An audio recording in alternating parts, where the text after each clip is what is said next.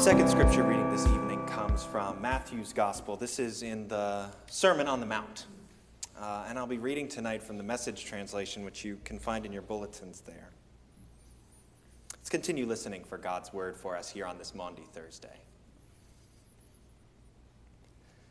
Let me tell you why you are here. You're here to be salt, seasoning that brings out the God flavors of this earth. If you lose your saltiness, how will people taste godliness? You've lost your usefulness and will end up in the garbage. Here's another way to put it. You're here to be light, bringing out the God callers in this world. God is not a secret to be kept. We're going public with this, as public as a city on a hill. This is the good news of the gospel. Thanks be to God. Maundy Thursday really is a strange night, isn't it? We talk about communion and the Eucharist as the joyful feast of the Lord. And yet, as Jesus says, even now the hand of the betrayer is upon the table. It's a lot to hold, and it's easy to rush on to think about what is to come on Good Friday, but this evening I wanted to pause at that table for a moment, because I think it's a really special and crucial thing to pause at this table. Is anyone here a foodie? A little bit, yeah? Everybody, yeah, you love to eat. I think that makes you a foodie. I suppose I'm a foodie. I come from a long line of foodies. My father would always talk about my great-grandfather, how he loved to eat, but he also loved to watch children eat. It was like it brought so much joy to his life. And then when my family gets together, we tend to spend a lot of time talking about what we're going to cook, what we're going to eat. Anyone else have this experience with their family? Yeah, some don't, some do. Whitney finds it a little obnoxious. Not her family, right? But we will plan our whole visit around what we're going to cook, what we're going to eat. And we'll be sitting at one meal, and we'll be talking about the next one. Can't we just enjoy this meal before we get on to the next? To be a foodie, I think, does not mean that you just eat well, that you like to eat good food. I think being a foodie is about experiencing food in all of its aspects, to experience the whole of a food experience with your whole self. For instance, yesterday, I got to spend some time with Jet, our 4-year-old, preparing the bread for communion here tonight. He likes to dump the flour into the bowl, and we dumped the flour in, and we poured the yeast into the water, and we added the salt, because you got to have salt in your bread to bring out those God flavors. And we mixed together the water and the flour. St. Augustine talks about the way flour comes together in a dough only when the water is poured in. He says it's like baptism. Baptism is the thing that draws us in and connects us. And of course, Jesus said, the kingdom of God is like yeast added to 3 measures of flour that leavens and raises the bread. And so we were stirring together the water and the flour, and Jet said, I guess it's time to use our hands. It's his favorite part. He sticks his hands in there, and he's just, smushing together this very sticky dough, and it's getting everywhere. But it wasn't just about the smell of the yeast and the water. It wasn't just about knowing how the bread would taste at the other end. It was the touch, the feel of that experience as well. And there was this moment later in the afternoon when he came back and he pulled the towel off the top of the bowl, and he said, look, it rose. It rose. He was so delighted to see this happen, this miracle in a bowl happen. And then later on, after we were baking, the whole house had that smell. You know that smell. Like perfume, wafting through every room. I think Jesus was a foodie too. Food was integral throughout the story of the gospel. It's integral to the story of Jesus' ministry right from the beginning. When Jesus is in the wilderness, one of the temptations that he has to face is the temptation to turn rocks into bread. And he says, man does not live by bread alone. And the key word there is alone, because Jesus loved bread. He's like Oprah, loves bread. And then think about his first miracle, right? What is Jesus' first miracle in John's gospel? He goes to a wedding banquet. It's a celebration. It's a feast. And they run out of wine. But Jesus wants the party to keep going. And so what does he do? He turns water into wine. And it importantly says this is not just any old wine. It tastes good. Jesus knows a fine Cabernet when he makes one. There are, of course, the more obvious examples. There's the feeding of the 5,000, the feeding of the 4,000, when a few fish and a few loaves turns into enough. And then there's leftovers. Foodies love leftovers, right? One of the things that Jesus drew ire from the religious authorities is who he would eat with. He would eat with people they would call sinners, tax collectors, prostitutes, outcasts, people different from him. But he loved to share a meal. He would go wherever he was invited, I think, just to see what maybe was on the menu.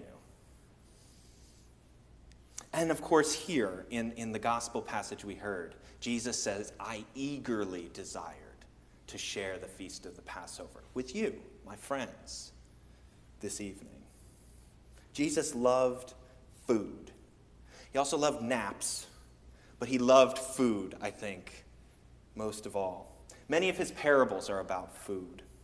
He talks about the production of food. He talks about the wheat and the tares, fields growing wheat. He talks about vineyards and honest and dishonest managers who reap harvests and produce good wine.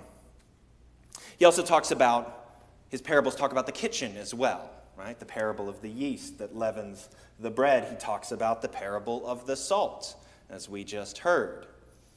And of course, salt has its own flavor, but the main thing salt does is bring out other flavors. To be the salt of the earth, then, doesn't mean to be thick-skinned or tough. To be the salt of the earth means to bring out the best in those around us. It means to be empathetic and loving in the way Christ is loving. And of course, Jesus has a parable about eating, too. The parable of the prodigal son, remember? The prodigal son comes home, and what do? Get the fatted calf. We're going to have a party. We're going to eat. We're going to celebrate. And when the prodigal son's brother hears about this, he's upset. And he says, why are you throwing this big feast? I've never even had a goat slaughtered in my honor. And the father says, we had to celebrate. We had to celebrate because your brother was lost, and now he's found. And we celebrate that. How? By eating. You gotta eat. Even after his death, the way Jesus proves that he is who he is once he is resurrected is what? He eats breakfast with his disciples. He takes a bit of fish and he eats it. Surely the disciples would have seen Jesus eat enough to know, ah, yeah, that's definitely Jesus. You see, God made us human beings to be sensory beings. He made us to love this world because God loves this world. And if Jesus was a foodie, then in some sense, so too God is a foodie as well.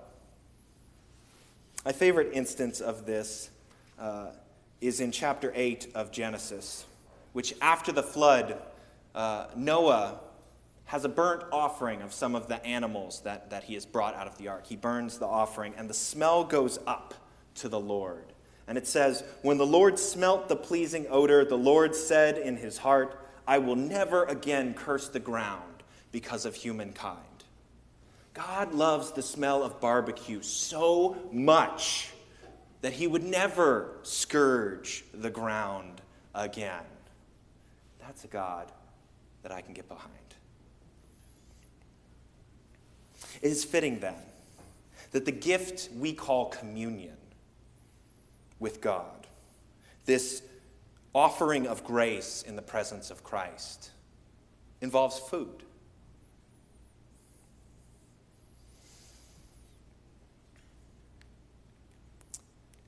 And so Jesus came to the table with his disciples. It was set nicely. They had the fancy linens out. It was a fancy dinner for Passover. And then it's the food itself that becomes the focal point. He takes the cup and he pours it out, and he takes the bread and he shares it around. And so too, when we come to the table, we take and eat. We taste and see. Salt and light come together here. I remember the first time I ate communion bread that turned out to be cut up bagels. You ever had this? Delicious. Really good for intinction because it soaks up all the juice. You remember, have you ever had communion that just tasted so good it sticks in your mind? I know we don't normally give that much thought to what we're putting in our mouths on Sunday morning, but just for a moment, think about the taste, because the psalmist says we are to taste and see that the Lord is good. So too, we pour out this juice, this Concord grape juice. Concord grapes from Concord, Mass. This is the fruit of the vine of this very land, described by one wine enthusiast as a highly aromatic, tangy, sweet, and uniquely musky flavor. Okay. It's true. I think Concord grapes get short shrift because we put them in jellies and juices and things like this. But there is a taste there. You know the taste.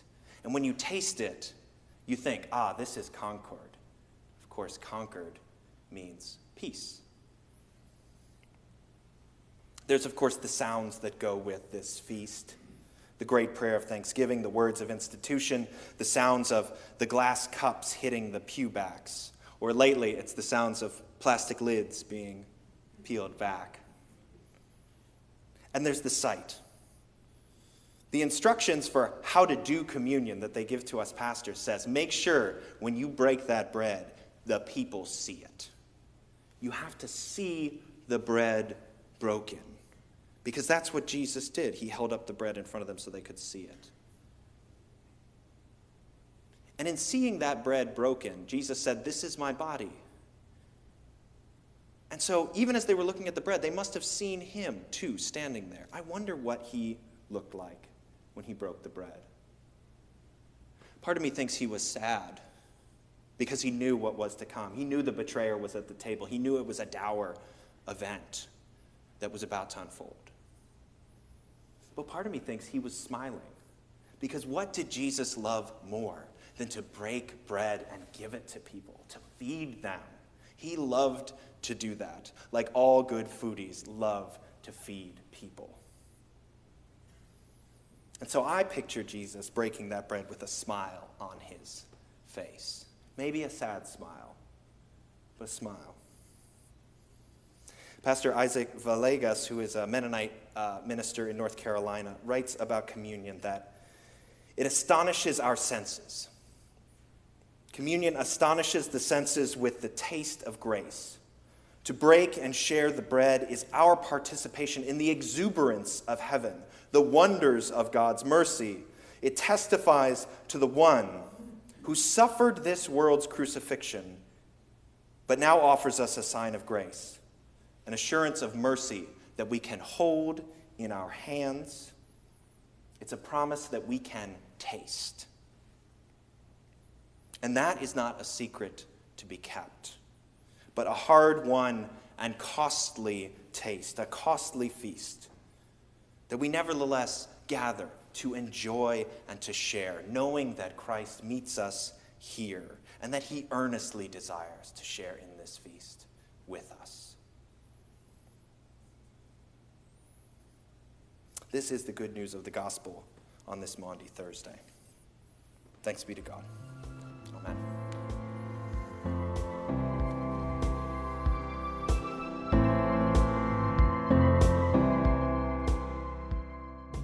Thank you for listening. I hope that God's Word has come alive and blessed you today. If you want more information about Union Congregational Church, once again, feel free to come and visit us on Sunday morning or online at our website, churchbythepark.org.